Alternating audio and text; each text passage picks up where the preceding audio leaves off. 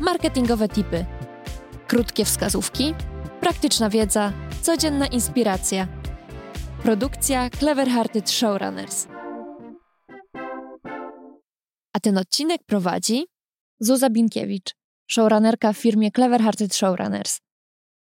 W tym odcinku odpowiem na pytanie, czy warto inwestować w audiomarketing. Planując promocję i sprzedaż naszego produktu, często skupiamy się na aspektach wizualnych, takich jak wygląd samego produktu, logo, kolorystyka, czy też na wyborze odpowiednich kanałów marketingowych. Poświęcamy wiele godzin na brainstorming, tworzenie list zadań i opracowywanie skomplikowanych strategii, aby dotrzeć do potencjalnych klientów. Jednak w tym wszystkim, czy kiedykolwiek przyszło Ci do głowy, jaką rolę odgrywa dźwięk? Czy dźwięk jest w ogóle ważny w dzisiejszym marketingu? Zaryzykowałabym stwierdzeniem, że jest ważniejszy niż kiedykolwiek. Dzisiejsze treści muszą trafić do nas od razu. Jest tyle bodźców, informacji, tyle produktów mamy do wyboru, że pierwszeństwo jest kluczowe. Dodatkowo warto zdawać sobie sprawę, że ludzie rzadko skupiają się wyłącznie na jednym zadaniu naraz. Istnieją tytani, którzy wykonują trzy czynności jednocześnie, ale są też tacy, jak na przykład ja, którzy podzielnej uwagi niby nie mają, ale w słuchawkach mimo to zawsze coś leci.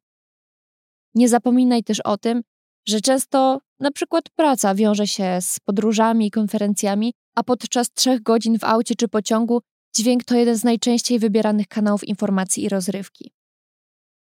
Audiomarketing to strategia marketingowa opierająca się na wykorzystywaniu treści dźwiękowych do promocji produktów lub usług.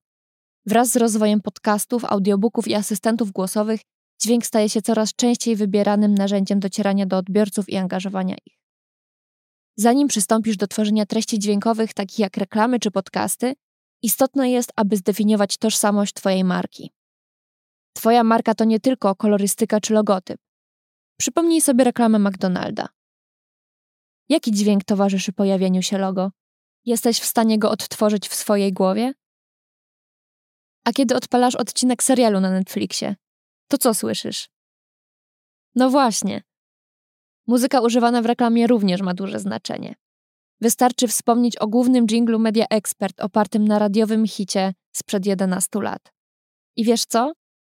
Ja aktualnie nie śledzę wizualnych reklam wspomnianej firmy, a mimo to wiem, gdzie mam się udać po zakupy AGD. Jak widzisz, muzyka i audiologo są nie mniej ważne niż logo wizualne. Najpopularniejsze strategie audiomarketingu to sponsorowanie podcastów, reklamy dźwiękowe oraz tworzenie własnych podcastów markowych. Dzięki tym taktykom firmy mogą wykorzystać rosnącą popularność treści dźwiękowych i dotrzeć do swoich odbiorców w nowy i innowacyjny sposób. Hej, no i pamiętaj o ciągłym rozwoju technologii. Dzisiaj czas spędzony poza ekranem to nie tylko czas w samochodzie. Urządzenia zarządzane głosowo umożliwiają spędzanie czasu i konsumowanie informacji nawet wtedy, gdy nie mamy telefonu w ręce. Także pamiętaj też o tej grupie odbiorczej, bo ona tak naprawdę jest gotowa i czeka na Ciebie i Twój audio content. Jedną z głównych zalet audiomarketingu jest możliwość tworzenia bardziej osobistego połączenia z słuchaczami oraz przede wszystkim utrzymywanie relacji z klientami. To również jest pole do popisu. Jasne, możesz stworzyć reklamę audio, ale możesz też tak zagrać dźwiękami, żeby obudzić w odbiorcach skojarzenia, wspomnienia i poruszyć ich wyobraźnię. Możesz ich naprawdę zaskoczyć. Dane, które nasz mózg zdobywa wkładając w to wysiłek, zapadają w pamięć lepiej. Pokaż więc kreatywność.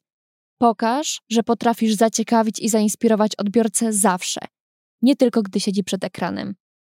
Masz już pomysł? Świetnie. Ale nie zapominaj o jakości bo nic ci po dobrym pomyśle i catchy jinglu, jeśli nie będzie on dobrze wykonany. Reklamy wideo też przecież nie zostałyby przez ciebie nagrane telefonem, prawda?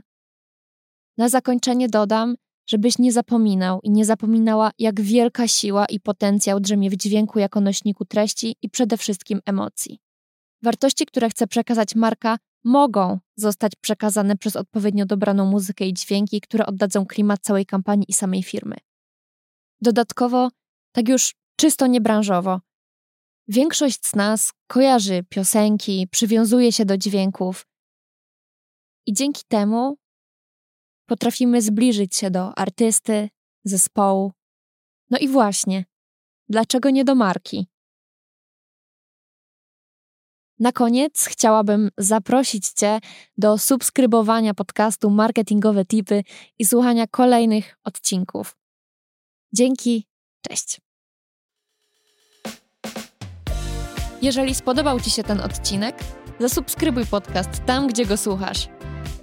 Po więcej podcastów o marketingu wejdź na seryjnimarketerzy.pl. Udanego dnia i do usłyszenia. Pomysły na branded content, badania przydatne w marketingu i inspiracje od mądrych głów? To wszystko i więcej znajdziesz co dwa tygodnie w newsletterze Cliffhanger. Zapisz się za darmo na seryjnimarketerzy.pl łamane przez newsletter.